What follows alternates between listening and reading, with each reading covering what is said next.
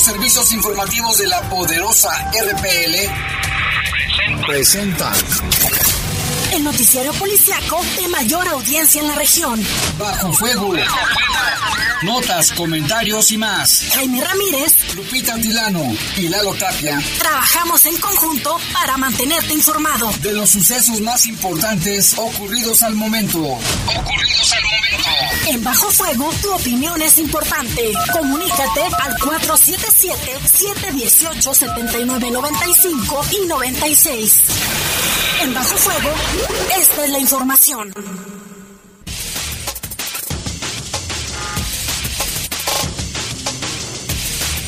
¿Qué tal? Buenas tardes. Buenas tardes, son las 7 de la tarde con dos minutos. Estamos en Bajo Fuego. Les saludamos con gusto aquí en este espacio informativo. Control de cabina de noticieros, Jorge Rodríguez Sabanero. Control general de cabina, nuestro compañero Julio Martínez, el buen Kim. Y en los micrófonos, Guadalupe Atilano, Jaime, muy buenas tardes. Gracias a todos por escucharnos. Estamos a 30 grados, la máxima para hoy fue de 32 y la mínima de 14. Hay muy bajas probabilidades de lluvia. Hay un 10% de acuerdo al Sistema Meteorológico Nacional. Y bueno, yo soy Jaime Ramírez, vamos a presentar un avance de la información. Mire, esta tarde, esta tarde se registró un ataque armado contra un policía. Un elemento de la policía municipal al parecer falleció. Está por el eje metropolitano sobre la calle El Mandino en Villas de San Juan. Hay operativo y mucho tráfico en la zona. Tenga precaución. Y en el Día Mundial contra el Tabaco pide el secretario de Salud dejar de fumar debido a las consecuencias que esta adicción trae. Y analizan autoridades educativas la posibilidad de regresar el operativo Mochila. Leoneses necesitan más de 1.400 bomberos y apenas sobrepasan los 300 elementos. Asaltaron dos motorratones a una joven trabajadora allí en el fraccionamiento Julián de Obregón, hoy muy temprano, a las 6 de la mañana más o menos, 6 con 13 minutos. Tenga precaución, es una zona donde trabajan, bueno, va mucha gente, es una zona industrial y los motorratones pues están haciendo de las suyas. Profeco y Meta lanzan campaña conjunta Redes Seguras. Le tendremos los detalles. En información del país, afortunadamente, Lupita, localizaron vivos a los dos jóvenes que habían sido secuestrados en Tlajomulco de Zúñiga, Jalisco. Ya están con sus familias. En información del mundo, nuevamente se encienden las alertas allá en Estados Unidos. Saldo de una persona fallecida fue eh, lo que dejó un ataque durante la ceremonia de graduación en una universidad. Y ya son las 7 con 4 minutos. Vamos a una pausa. Regresamos en un momento. Comunícate con nosotros al 477-718-7995 y 96. WhatsApp 477-147-1100. Regresamos a Bajo Fuego. Estás en Bajo Fuego. Bajo Fuego. Reportes, comentarios, sugerencias. Comunícate a los servicios informativos de la poderosa RPL vía WhatsApp al 477-495-1839. 477-495-1839.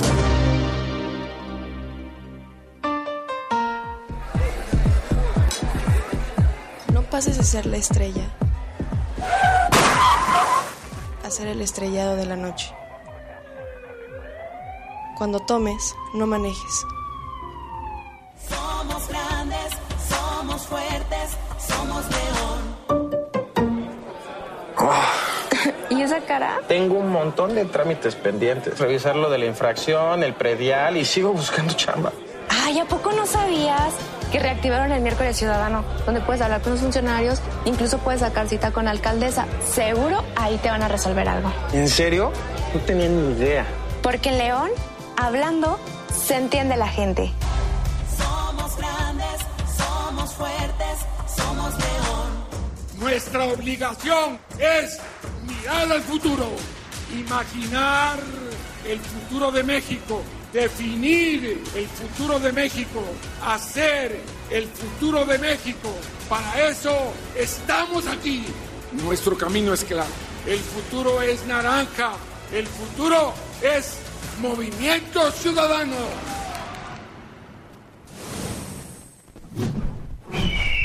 Movimiento Ciudadano. La COFESE trabaja para que exista competencia, porque cuando las empresas compiten, tienes más opciones para elegir lo que te convenga.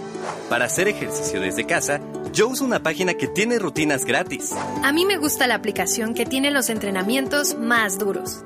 Yo prefiero visitar el sitio con ejercicios personalizados para mi nivel. Con competencia, tú eliges. Un México mejor es competencia de todos. Comisión Federal de Competencia Económica. Visita cofese.mx. Estás en Bajo Fuego. Bajo Fuego. Reportes, comentarios, sugerencias. Comunícate a los servicios informativos de la poderosa RPL vía WhatsApp al 477-495-1839. 477-495-1839.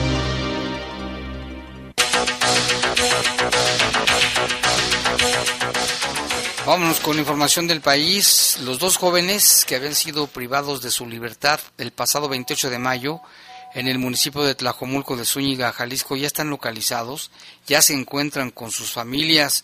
La mañana de este martes 31 de mayo, personal de la Fiscalía de Jalisco confirmó la liberación de ambos jóvenes, quienes estaban privados de la libertad, los cuales ya se encontraban con sus familiares respectivamente.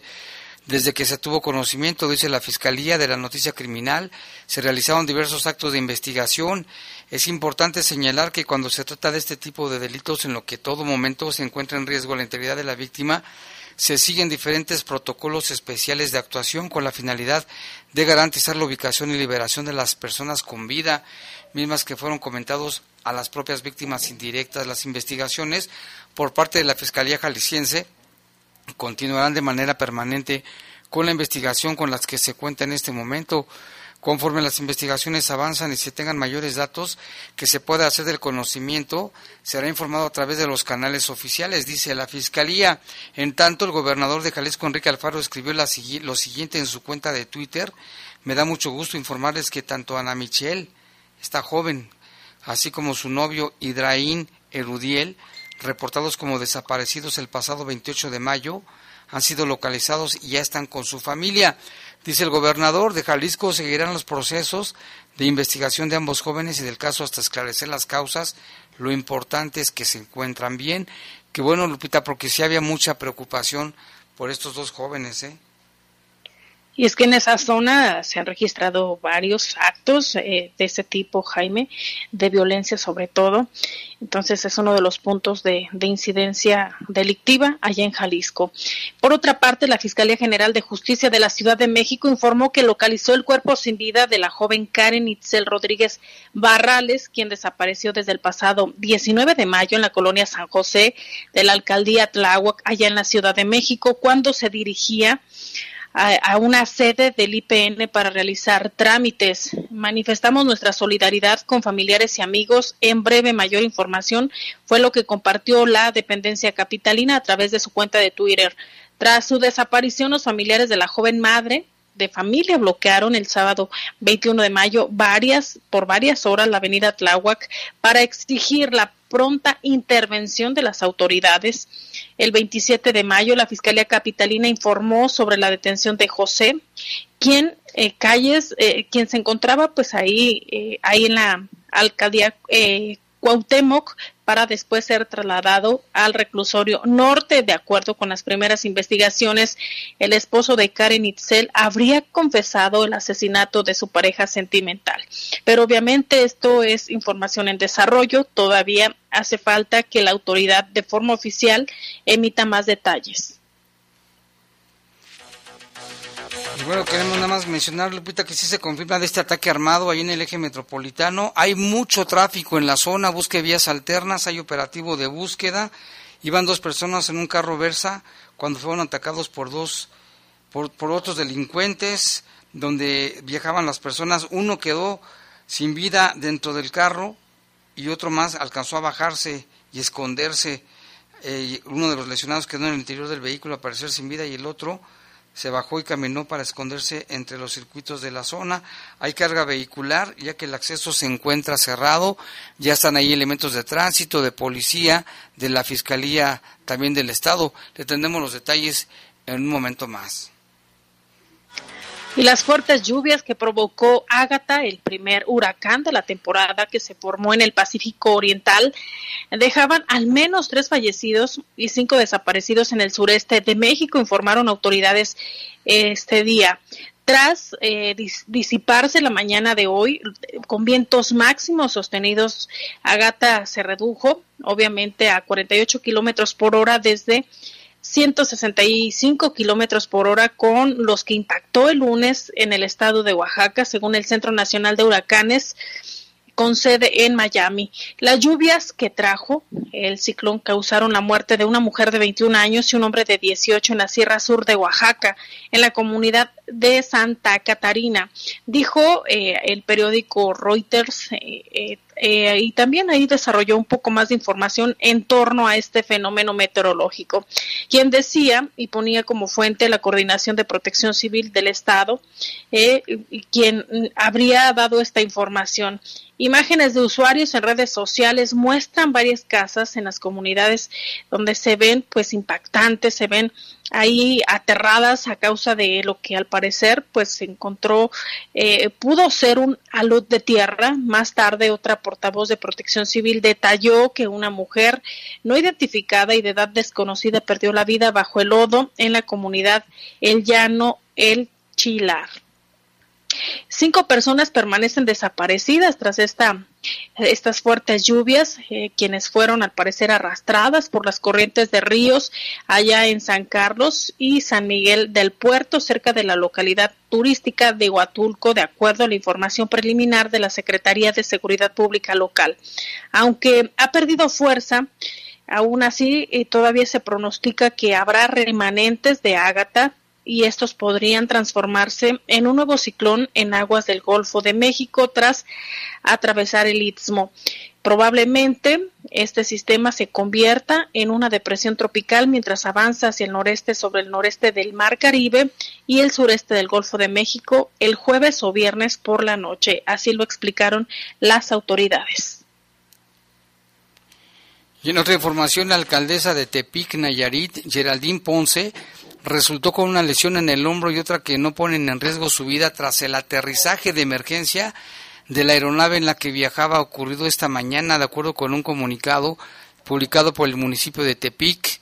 La presidenta municipal y miembros de su equipo de trabajo se trasladaban como invitados por autoridades de la Secretaría de Desarrollo Agrario Territorial y Urbano, la SEDATU, a la comunidad de Mesa de Nayar para participar en la reunión del Plan de Justicia para el Pueblo Huixarica, medios locales de Nayarit reportaron que las fuertes ráfagas de viento ocasionaron que al momento de aterrizar en la aeropista la avioneta privada tipo Piper, Seneca con matrícula XB, diagonal GDL, perdiera el control y se impactara contra el enrejado de una preparatoria. La presidenta municipal tiene algunas lesiones menores, entre ellas un golpe en el hombro. No obstante, decidió seguir con su agenda planeada para el día de hoy. El personal del ayuntamiento de Tepic que la acompaña también se encuentra a salvo, se lee en un comunicado. También agrega que luego de ser atendidos, la alcaldesa y su equipo se trasladaron por tierra, sí, ya mejor, ¿verdad?, hacia su destino, donde se reunieron con el gobernador Nayarita Miguel Ángel Navarro. Sí, este, afortunadamente el piloto logró maniobrar, Lupita, no pasó a mayores, más que el sustazo pero una, aún así fue criticada respecto a la procedencia de esta aeronave y todas las cuestiones obviamente políticas que implica. Por otra parte, un nuevo ataque armado en una escuela allá en Estados Unidos se registró luego pues de que están las cosas muy tensas también allá en el norte. Eh, mire, luego de que una persona armada disparara en una ceremonia de graduación en una universidad de Nueva Orleans, este hecho dejó un muerto y tres heridos, es lo que se da a conocer de forma preliminar, de acuerdo con el Departamento de Policía. Todo inició con una riña entre dos mujeres en un campo, en un campus allá en Luciana, sin que hasta el momento se sepa el motivo de la disputa registrada ahí en la zona del estacionamiento, donde presuntamente fue pues eh, recuperada una arma, una arma, pero todavía son, son obviamente le comentábamos información que ha estado fluyendo. Sin detallar todavía la condición de los heridos, se reveló que fueron trasladados a un hospital de la zona en donde falleció una mujer. Tras los hechos, las autoridades reportaron al menos una persona detenida en el incidente que prende las alertas a una semana del pe de la peor masacre en una primaria en lo que va del año cuando Salvador Ramos irrumpió con una con un arma, con un rifle de asalto en una escuela de Texas y eh, privó de la vida a 19 niños y dos maestras en un salón de cuarto grado. En el país ya suman 19 tiroteos masivos desde la matanza de Texas y el día con más incidentes fue el pasado 29 de mayo cuando hubo siete, de acuerdo con autoridades de allá de Estados Unidos. Fíjate cómo siguen, ¿eh, Lupita? Siguen los, los casos también.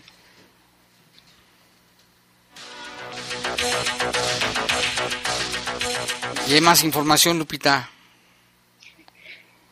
Así es, también allá en Estados Unidos, miren, mientras se encontraba de campamento con algunos familiares y amigos, una niña de nueve años fue atacada por un puma y casi milagrosamente sobrevivió.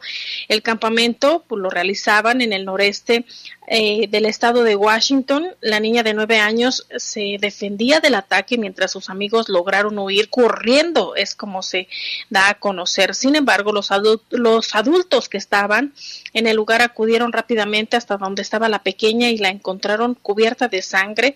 Otros hallaron al puma y lo mataron. La pequeña inmediatamente fue trasladada en un avión al centro médico en donde se recupera ya. Así indicaron algunas fuentes sobre este ataque de pumas son inusuales, es lo que se dice, y en el último siglo pues han, han causado pues algunos algunos daños esto realmente fue muy comentado Jaime porque lo dicen que se obviamente salvó la vida de milagro debido a lo peligroso que resultan ser estos animales Sí, son peligrosos. Y en otra información, mire, además de su nocivo impacto en la salud de los seres humanos al causar unas 8 millones de muertes al año, el tabaco genera toneladas de desechos, destruye los bosques y contribuye al calentamiento global. Esto lo advirtió la Organización Mundial de la Salud en el Día Mundial sin Tabaco, que es el día de hoy. La industria del tabaco es, es, de lejos una amenaza mayor de lo que muchos creen, afirmó el organismo. Criticó a la industria por causar deforestación generalizada, pues aparta el agua y la tierra que tanto necesitan los países pobres en la producción de alimentos, arroja desechos plásticos y químicos masivos y emite millones de toneladas de dióxido de carbono. En su informe por el Día Mundial sin Tabaco, la OMS pidió que la industria tabacalera sea obligada a rendir cuentas y que pague la limpieza de los desechos. El reporte Tabaco envenena nuestro planeta aborda los impactos de todo ciclo desde el cultivo de las plantas del tabaco a la fabricación de los productos, el consumo y el desperdicio, cuando los impactos en la salud han sido bien documentados desde hace décadas con más de 8 millones de muertes en el mundo anuales por el uso del tabaco, el informe aborda también las consecuencias ambientales. Lo descubierto, dice el informe, es bastante devastador. El director de promoción de la salud de la OMS, para quien la industria es uno de los mayores contaminantes conocidos, la industria responsable de la pérdida de unos 600 millones de árboles al año, pues el cultivo y la producción de tabaco usa 200.000 hectáreas de tierra y utiliza 22 mil millones de toneladas de agua anualmente. También emite cerca de 84 millones de toneladas de dióxido de carbono. Los productos del tabaco son los que más se desechan en el planeta y contiene cerca de 7.000 tóxicos químicos que se esparcen en el medio ambiente cuando son botados. Destacó que cada una de los 4.5 billones de colillas que terminan en océanos, ríos, aceras, playas, cada año pueden contaminar 100 litros de agua y una cuarta parte de los cultivadores de tabaco contraen la llamada enfermedad del tabaco, son envenenados por la nicotina que se absorbe a través de la piel. Y esto, Lupita, sin contar los daños que le causa al ser humano con cáncer, efisema pulmonar, enfermedades respiratorias. Y, y, lo que son las cosas, fíjate que también hoy el presidente Andrés Manuel López Obrador firmó el decreto por el que se prohíben los cigarros electrónicos y los, vape, los vapeadores. que se supone que esos hacen menos daño, no contaminan tanto como la industria tabacalera. Ahí está el detalle, Lupita. Además que es muy molesto, obviamente se respeta a aquellas personas que fuman, pero cuando tú no lo haces y están fumando cerca de ti, es bastante molesto más cuando se trata de que vas con tu familia, que vas con niños y hay personas que no respetan. Así es, y fíjate que también se informó, por ejemplo, que en la capital de la República Mexicana, a partir de hoy queda prohibido fumar en el centro histórico de la Ciudad de México y algunas otras calles, prohibidísimo. O sea que si alguien que fuma y se le ocurre andar fumando ahí, pues lo van a sancionar. Vamos a una pausa, Lupita, regresamos en un momento.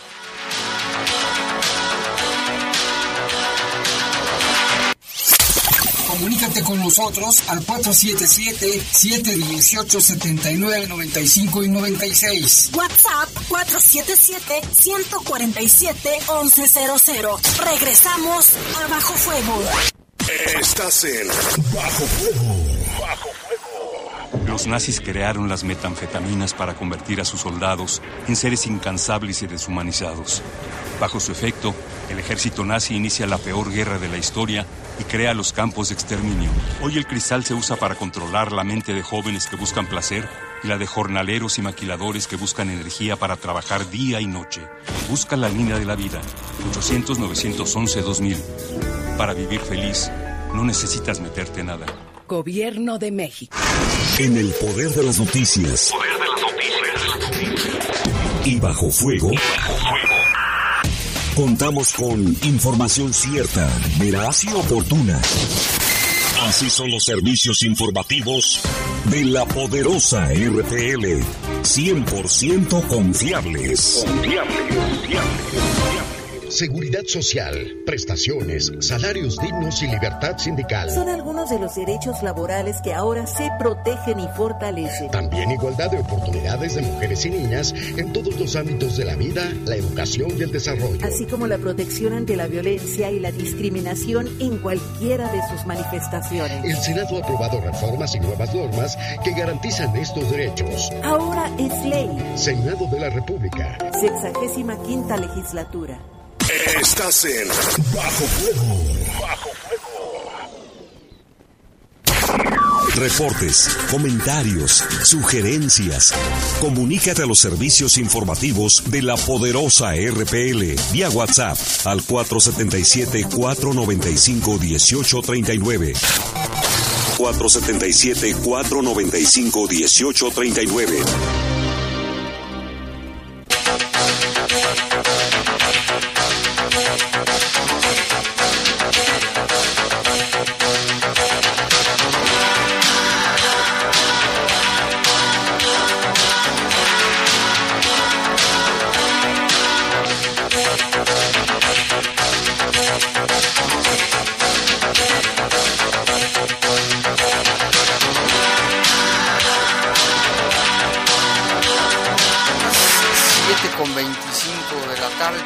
La línea telefónica a nuestro compañero Lalo Tapia con esta información. Lalo, empezamos con lo más reciente. Adelante. Sí, ¿qué tal, Jaime? Buenas tardes todavía, buenas tardes a todo el auditorio. Pues sí, hace, hace un rato se confirmaba eh, el asesinato de, de una persona, un hombre aparentemente. Eh, de este caso es ahí en el rumbo del eje metropolitano y el bulevar Almandino, en la colonia Hacienda Los Otates o parte de Villas de San Juan.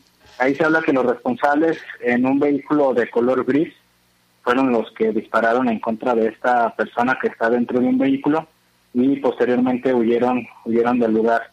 Eh, no hay detenidos hasta el momento, como mencionamos los, los paramédicos que llegaron confirmaron el fallecimiento de, de esta persona. No se ha dado a conocer todavía la identidad. Jaime, estaremos al pendiente de los datos y detalles que pudieran brindar las autoridades. Hasta el momento no se tiene la información eh, de esta, pues de la víctima. Y eh, sería eh, pues un asesinato más, ya prácticamente cerrando el mes. Sería con este caso 77 los asesinatos registrados durante este mes de mayo, esperando, como siempre lo decimos, Jaime, que en estas próximas horas, de a por lo menos que termine el mes, no se registre ningún otro caso. Y bueno, están dos, dos temas en, bajo investigación de los que da, de los que se registraron ayer por la tarde y noche. El primero fue como a las 6.40 de la tarde más o menos, ahí en la colonia Santa Clara, en donde se confirmaba la muerte de, de una mujer. Esta mujer fue identificada como Sandra Mónica, tenía 40 años. Ella había llegado allá a una tienda de abarrotes aparentemente a abastecer o manipular una, una máquina tragamonedas. Eh, se acercaron dos motociclistas, le comenzaron a disparar. Ella trató de refugiarse en la tienda de abarrotes, sin embargo, se confirmó su fallecimiento.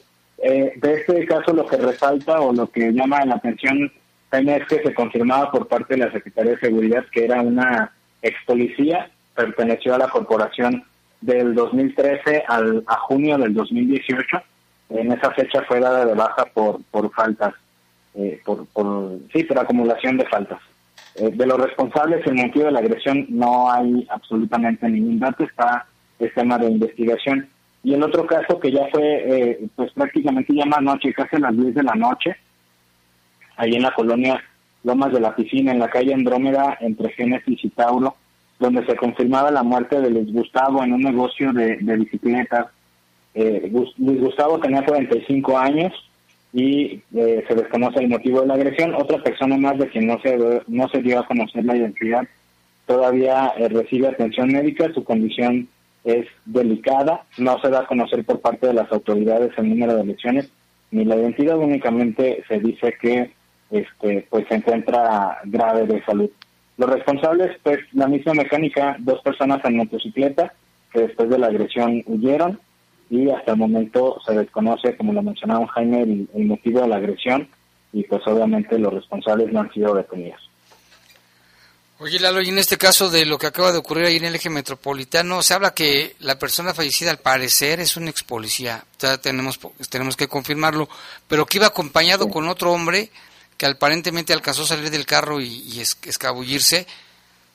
Sí, aparentemente iba con otra persona que resultó ilesa y de ese dato que, que mencionas que era ex policía, pues no, no lo hemos no lo hemos confirmado todavía.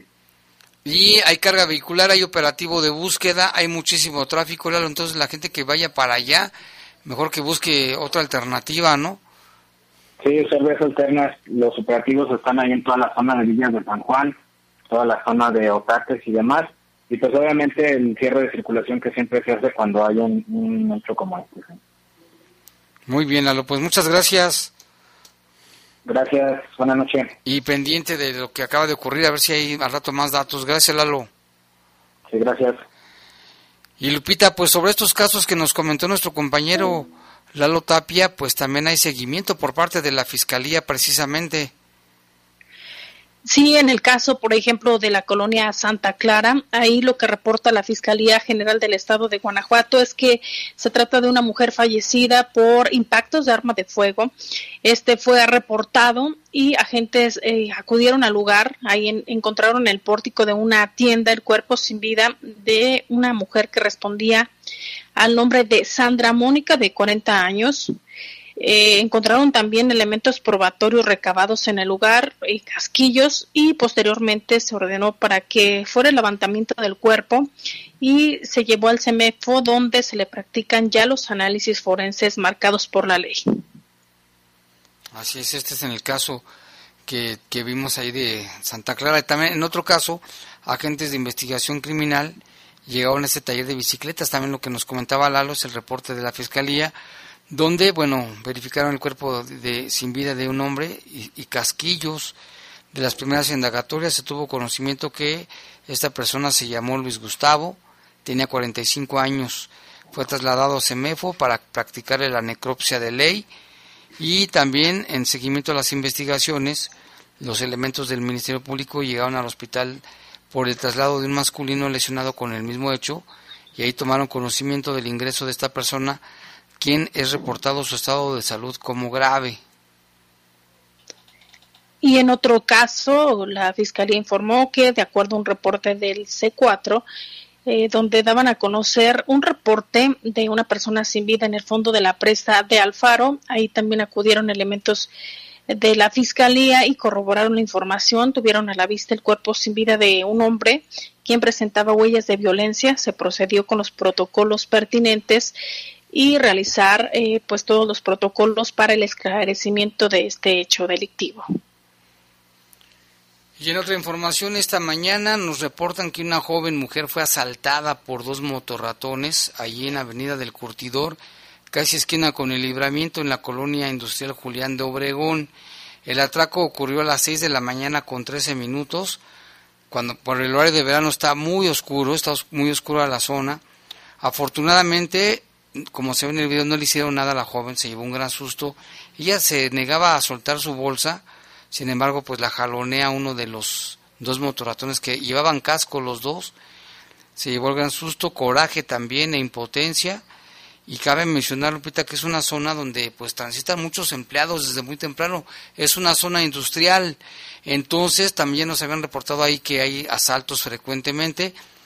Piden a las autoridades pues más vigilancia. Un trabajador dice que les, les exhorta a todos los que trabajan ahí que estén alerta, que se apoyen y en caso de, de algún atraco, pues ojalá que puedan, de- dice, detenerlo, detener al asaltante y amarrarlo por lo menos. Eh, y ojalá que vayan más elementos de policía a vigilar, sobre todo a, a la hora de que van a trabajar. Esto fue como a las 6.30 del día, de, digo 6.13 de la mañana. Nos llama, dice una compañía de trabajo, estos dos sujetos, gracias a Dios solo fue el bolso, pero pues imagínense nada más. Y esto sucede no solamente allí, ¿eh? sino muchos estudiantes, eh, mujeres, gente que va a trabajar. Frecuentemente hay asaltos, muchos ladrones, entonces ahí piden por favor a las autoridades, a la policía que vayan, que hagan rondines y también en los paraderos de los, de los autobuses también es muy frecuente que asalten obreros, que asalten estudiantes, que asalten a empleadas, que pues van a trabajar, no van a hacer otra cosa más que trabajar a ganarse el dinero de manera honrada y no es justo que lleguen delincuentes armados, los amaguen y les quiten sus celulares, sus carteras, sus bolsas. Ojalá que si las autoridades hagan algo, tomen atención del caso y manden más vigilancia. Dice aquí una persona, pues ojalá que agarren a los rateros, los amarren y les pongan una friega. No, se supone que para eso están las autoridades, para que se hacer cumplir la ley, porque está está mal que la gente pues quiera, eh, ¿cómo se dice? Por su propio mano, Hacer justicia mano, por hacer su justicia propia por mano. propia mano, justamente Lupita. Pues sí, ahí en el video se ve claramente esta pobre mujer como pues se queda así, imagínate su dinero, sus cosas, su cartera, sus identificaciones, todo se lo robaron. Y no haber sido el único caso, ¿eh? Y también, Lupita, queremos mandar saludos al soldado. Es un hombre que trabaja en la frutería Guerrero de la calle Taxco, allí en la zona del Cuecillo. Nos reportan que son muy amables, son gente muy amable con todos los que van a comprarles, se portaron muy bien, les mandan muchos saludos. Y también tenemos información con nuestro compañero Jorge Camarillo respecto a cómo se encuentra eh, pues el, área ahí de bomberos, cuántos más elementos se necesitan para que haya mayor operatividad aquí en el municipio de León. El presidente del patronato del heroico Cuerpo de Bomberos de León, Sabino Rodríguez Rendón, sostuvo que en León hay 301 bomberos que trabajan 24 por 48 horas de descanso. Explicó que, por lo tanto, en el municipio hay un déficit de 1.400 bomberos. Somos 301 bomberos este, y, actualmente este, trabajamos 24 por 48 horas de descanso. Pero dentro de su descanso tienen que prepararse, tienen que capacitarse, tienen que atender a veces este, extraordinarios trabajos. Eh, eh, es lo que nosotros tenemos. Eh, hace cinco años y medio, cuando teníamos 212 bomberos, teníamos 94 bomberos sin preparatoria. Actualmente ya tenemos 47 preparatorianos ya recibidos. A fin de año va a haber otros 23 y tardarán un poquito más, otros 27. Entonces ya completaríamos el rezago educativo que hay aquí en Bomberos. ¿Con estos más de 300 bomberos es suficiente para toda la demanda de la ciudad o requiere... De acuerdo a la norma federal de protección de, contra el fuego de los Estados Unidos, debe haber un bombero por cada mil habitantes, entonces somos 301, entonces está faltando 1.400 bomberos. Sabino Rodríguez destacó que por lo pronto existe el proyecto de la construcción de una nueva estación y este pues se encuentra en proceso, el cual tendrá un costo de 100 millones de pesos. Estará ubicada en el Boulevard Morelos, aunque dejó abierta la posibilidad de que puede cambiar el lugar de construcción. Informó para el Poder de las Noticias Jorge Camarillo. Pues imagínate, Lupita, hacen falta más bomberos en una ciudad tan grande como León, con más de un millón de 600 mil habitantes. Eh, Pues sí, ojalá que sí se pueda resarcir esto, ¿no? Y se tengan los que se necesitan. Y también fíjate que de acuerdo al presidente de bomberos, del patronato de bomberos a nivel estatal, mencionaba que León es una característica diferente, obviamente, porque la mayoría de los bomberos son pagados, lo que no pasa con el resto del estado, que la mayoría son voluntarios. Pero sí es una situación que, que ocupa y preocupa porque obviamente no todos pueden estar cuando son voluntarios tantas horas ahí, tienen que dejar obviamente eh, de hacer sus actividades para ir de guardia, entonces sí. Y también los hidrantes que hacen falta en todo el estado de Guanajuato para atender mejor a la ciudadanía. Vamos con otra información que también es importante porque mire, la Procuraduría Federal del Consumidor y Meta, que es la del Facebook, lanzaron una campaña conjunta que se llama Redes Seguras. Esta campaña educativa comprende recomendaciones para que los usuarios de redes sociales en México se protejan ante ataques cibernéticos que sabemos, Lupita, que son muy frecuentes. El objetivo es promover un consumo informado, responsable y seguro en las plataformas digitales disponibles ante recientes hackeos, las aplicaciones de mensajería instantánea, teléfonos celulares, así como fraudes y extorsiones a través de redes sociales, la Procuraduría Federal del Consumidor, a cargo de Ricardo Sheffield, en conjunto con la empresa Meta, anunciaron que van a colaborar en esta campaña denominada Redes Seguras. Esta campaña incluirá guías de seguridad, módulos pedagógicos para saber identificar potenciales estafas, tutoriales para reforzar la seguridad de las cuentas de Facebook, Instagram y WhatsApp. De acuerdo con el INEGI, en México se estima una población de 84 millones de usuarios de Internet. De ellos, el 96% se conectan con un celular, 33 a través de una computadora portátil y un 22% mediante un televisor con acceso a Internet.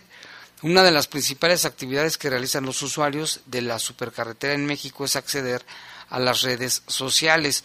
Con el objetivo de empoderar a los usuarios, la campaña contendrá perdón, recomendaciones y consejos para que las personas puedan prevenir ataques cibernéticos, así como mecanismos de acción en caso de que hayan sido víctimas de ello.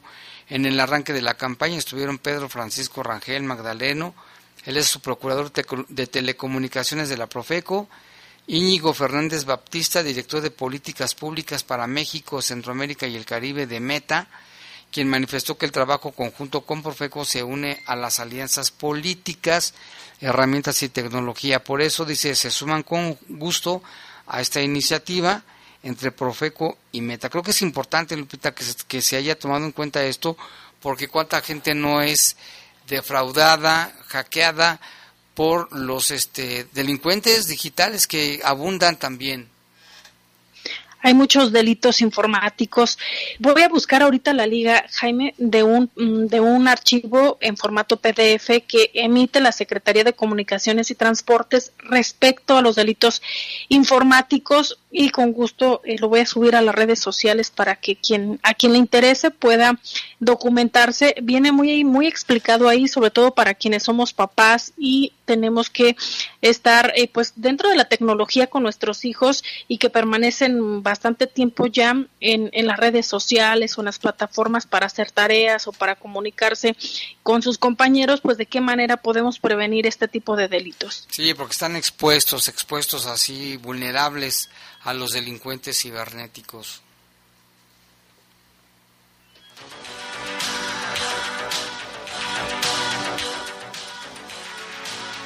Y hay más información, Lupita, que tiene que ver con la fiscalía.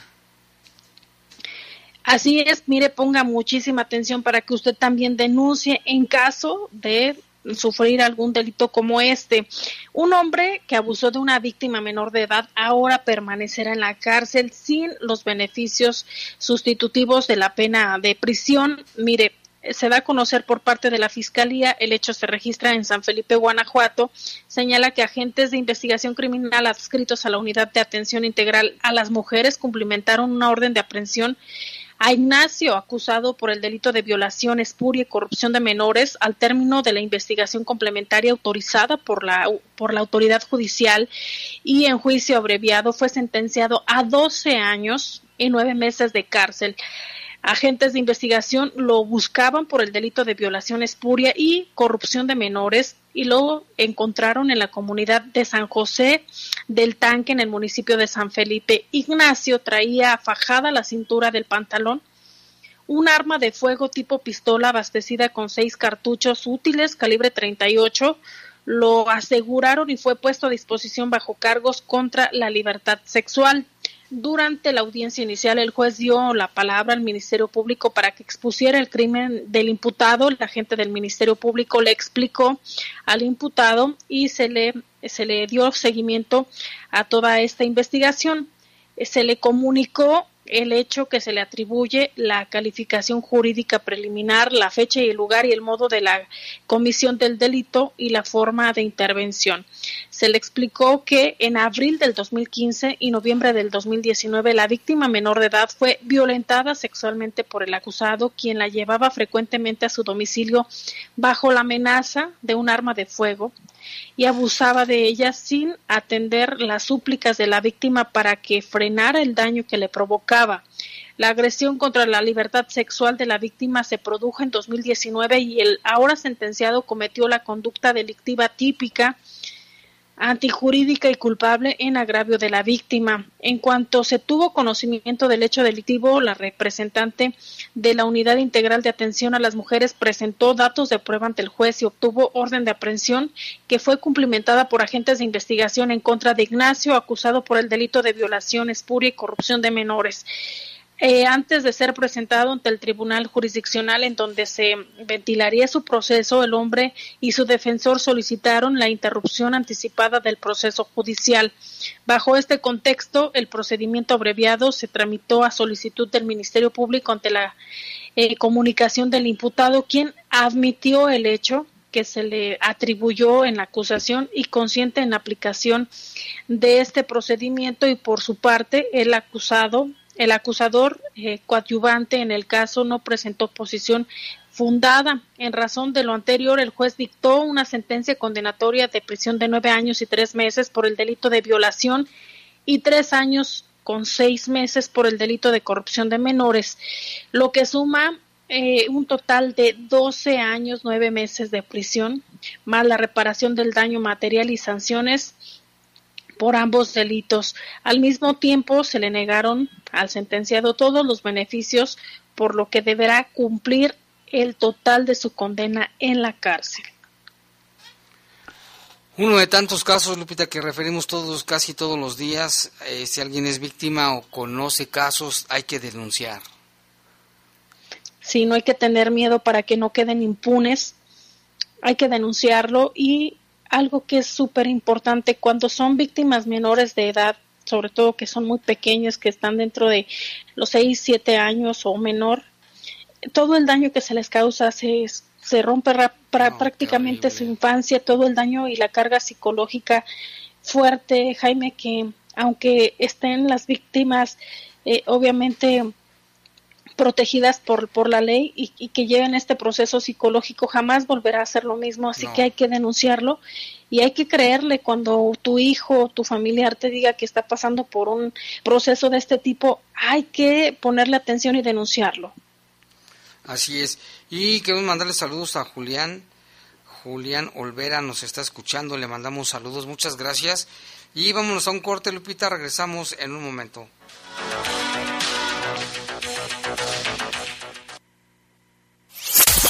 Comunícate con nosotros al 477-718-7995 y 96. WhatsApp 477-147-1100.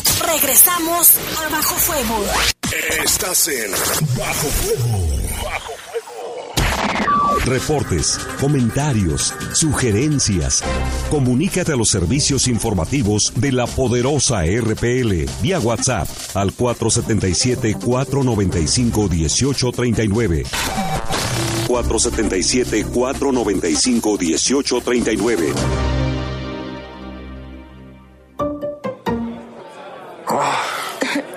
Cara? Tengo un montón de trámites pendientes. Revisar lo de la infracción, el predial y sigo buscando chamba. Ay, ¿a poco no sabías que reactivaron el miércoles ciudadano? Donde puedes hablar con los funcionarios, incluso puedes sacar cita con la alcaldesa. Seguro ahí te van a resolver algo. ¿En serio? No tenía ni idea. Porque en León, hablando, se entiende la gente. Somos grandes, somos fuertes, somos león. En el poder de las noticias. Y bajo fuego. Contamos con información cierta, veraz y oportuna. Así son los servicios informativos de la poderosa RPL. 100% confiables. Confiables.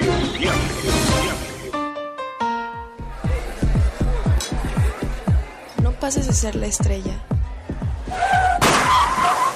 A ser el estrellado de la noche. Cuando tomes, no manejes. Somos grandes, somos fuertes, somos león. Estás en Bajo Fuego. Bajo Reportes, comentarios, sugerencias. Comunícate a los servicios informativos de la poderosa RPL vía WhatsApp al 477-495-1839. 477-495-1839.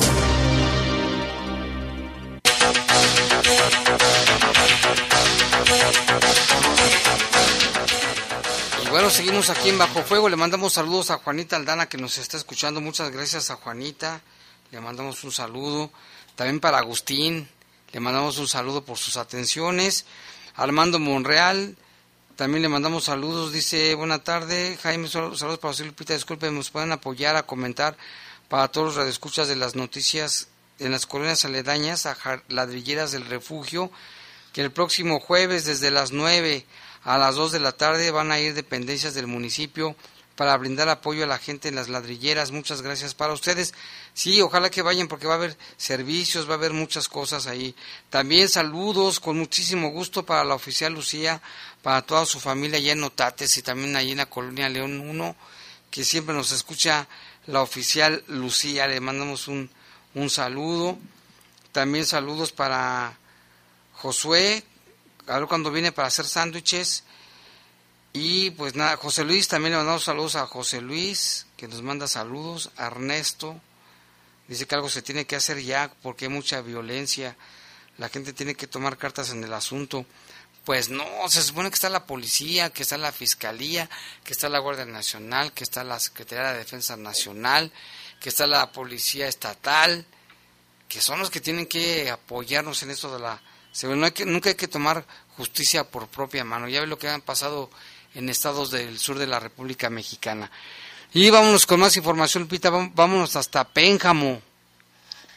Allá también otro hecho que llama la atención, donde padre e hijo fueron asesinados a balazos en una parcela correspondiente a la comunidad El Recreo. Los ahora finados fueron localizados por la esposa de uno de ellos, quienes de inmediato llamó al servicio de emergencias 911. Se trata de Rafael, de 68 años, y su hijo del mismo nombre, de 41 años. Sobre los agresores de estos, eh, fueron vistos, no, no fueron vistos, es lo que dan a conocer. Sin embargo, tras- trascendió que los afectados se encontraban en una disputa familiar por derechos de agua por, para el riego, por lo que no se descarta que pudiera haber sido este el móvil de la agresión.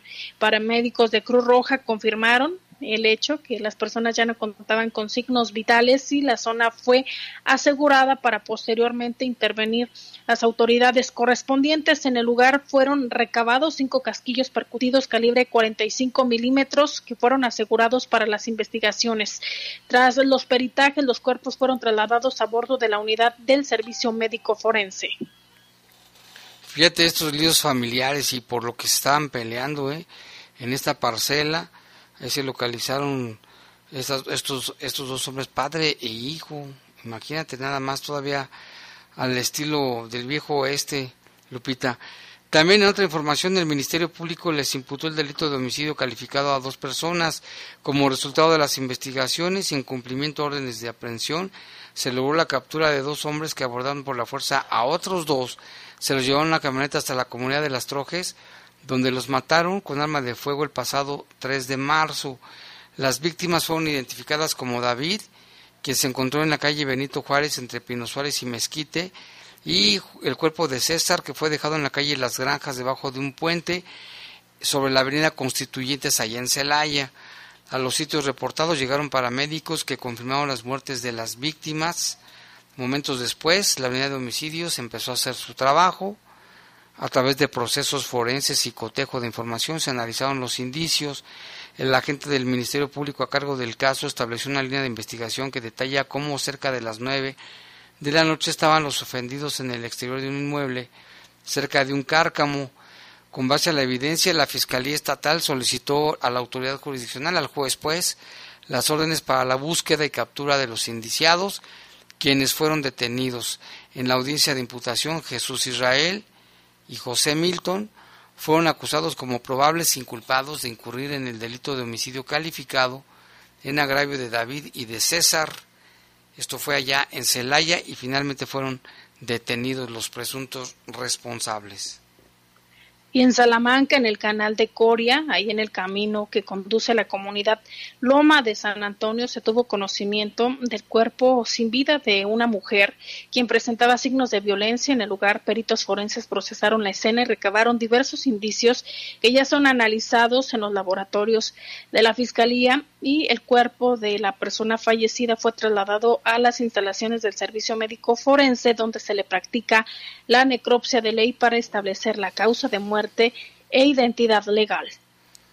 Y también allá en Salamanca, pero en la comunidad del Zapote de las Palomas se tuvo conocimiento de un hombre también identificado como Roberto, quien murió por disparos de arma de fuego.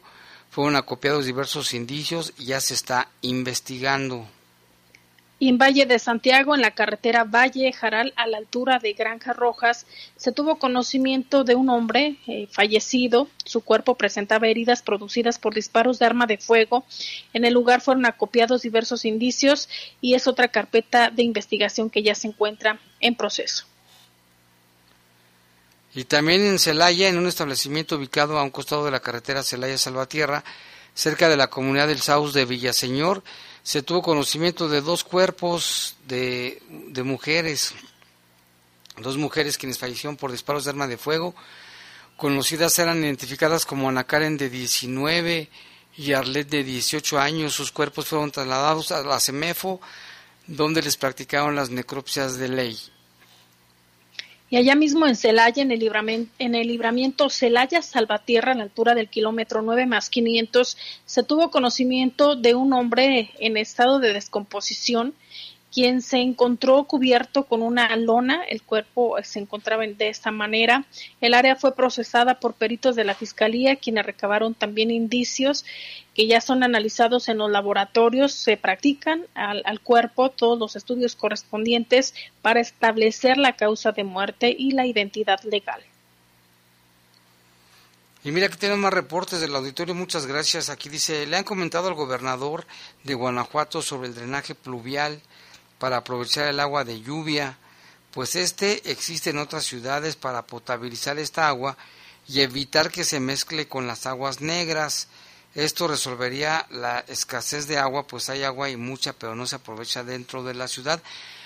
Tenemos conocimiento, Lupita, que sí había un plan, ¿eh? un proyecto aquí en León, no sé si ya lo hayan puesto en marcha, habrá que preguntarles a Zapal, de un drenaje pluvial, precisamente pues para juntar el agua porque sí se desperdicia. Al juntarse con las aguas negras ya no se puede reutilizar o sería más difícil. Y aquí también dice... Sí, sí están trabajando, eh, están trabajando en varios proyectos, entre ellos el reutilizar el agua que ya es obviamente procesada para que no tenga todos los contaminantes y demás, no es para beber, pero sí sirve para regar los jardines y para varias actividades. En este proyecto ya se está trabajando y de hecho ya creo que se está aplicando. Fíjate, se podría potabilizar y se podría tomar, ¿eh? quiero que sepas. Pero bueno, vamos con otro reporte. Martín Díaz dice, solo para pedir información sobre dónde puedo poner una queja sobre acoso escolar o bullying que se le está haciendo a mi hija en la primaria Jaime Torres Bodet, que está ubicada en la calle Campeche, esquina con Muñoz, está ahí en. Decía que la maestra y director están enterados de lo que está pasando y no hacen nada, como ocurre en otros casos, Lupita, cuando los, no sé por qué las maestras o los maestros, los directores, no quieren aceptar el, problema, dicen que no es bullying, casi se llevan, que es esporádico. Pues mire, vamos a pasar el teléfono de la Secretaría de Educación y también de la Procuraduría de Derechos Humanos para ver si se le puede ayudar, porque esto se tiene que detener, los casos de bullying se tienen que detener y que nos pase de todos los datos, Jaime, eh, los que tenga, y se los hacemos llegar de forma directa al secretario de Educación, Jorge Hernández. Directo, se lo hacemos llegar, tienes razón, aquí tengo su teléfono y se lo voy a hacer llegar directamente. Vámonos con más información, Lupita, porque eh, hoy en el marco del Día Mundial sin Tabaco, el secretario de Salud, Daniel Díaz Martínez, exhorta a la sociedad a que deje de fumar ya que advierte que los daños a la salud son irreversibles. Sabemos que la nicotina es muy adictiva, pero también sabemos que en la Secretaría de Salud, en el Seguro Social, hay planes, pues, este, ¿cómo se dice? Eh, tratamientos para que la gente que lo desee pues, se le ayuda para que deje de fumar. Sabemos que es difícil, pero no imposible. Vamos a escuchar lo que dijo el secretario de Salud neurológicos, endocrinólogos, cardiovasculares, respiratorios en la piel, este, son los daños que se han documentado. Tiene más de 700 agentes tóxicos eh, que no solo generan daños para la salud a los fumadores, a los fumadores pasivos y al medio ambiente. ¿Y esto puede ser en un corto plazo, digamos? No, habitualmente son a mediano y a largo plazo, ¿no? E incluso en quienes fumaron y dijeron de fumar, eh, el daño ya está hecho. Bien, el secretario de Salud, Daniel Díaz Martínez, informó que disminuyeron en 30% las enfermedades respiratorias y gastrointestinales gracias a que se siguen respetando todas las medidas de higiene. Eh, enfermedades gastrointestinales se, disminuyó mucho, eh. disminuyó cerca de un 30% en los canales endémicos el número de enfermedades respiratorias y gastrointestinales gracias al lavado de manos. Las personas todavía tienen muy presente lo importante que son los hábitos eh, de higiene que hace que tengamos menos enfermedades respiratorias y también gastrointestinales, incluso en niños en la época de calor. Esta temporada de calor vimos una disminución más que un incremento en función de ello. Si nosotros bajamos la guardia, dejamos de lavarnos las manos, si dejamos de consumir el agua clorada, hervida, purificada, entonces los ríos se incrementan. Y seguimos haciendo otras recomendaciones como no consumir alimentos crudos este, y que no se consuman después de 24 horas de haber sido preparados. Y que ante la presencia de signos y síntomas de diarrea, deshidratación, fiebre, acudir de inmediato a un centro de salud. El personal se capacita y se vuelve a capacitar en cada temporada para atender las enfermedades que tienen un comportamiento estacional como son las enfermedades gastrointestinales en esta época de calor.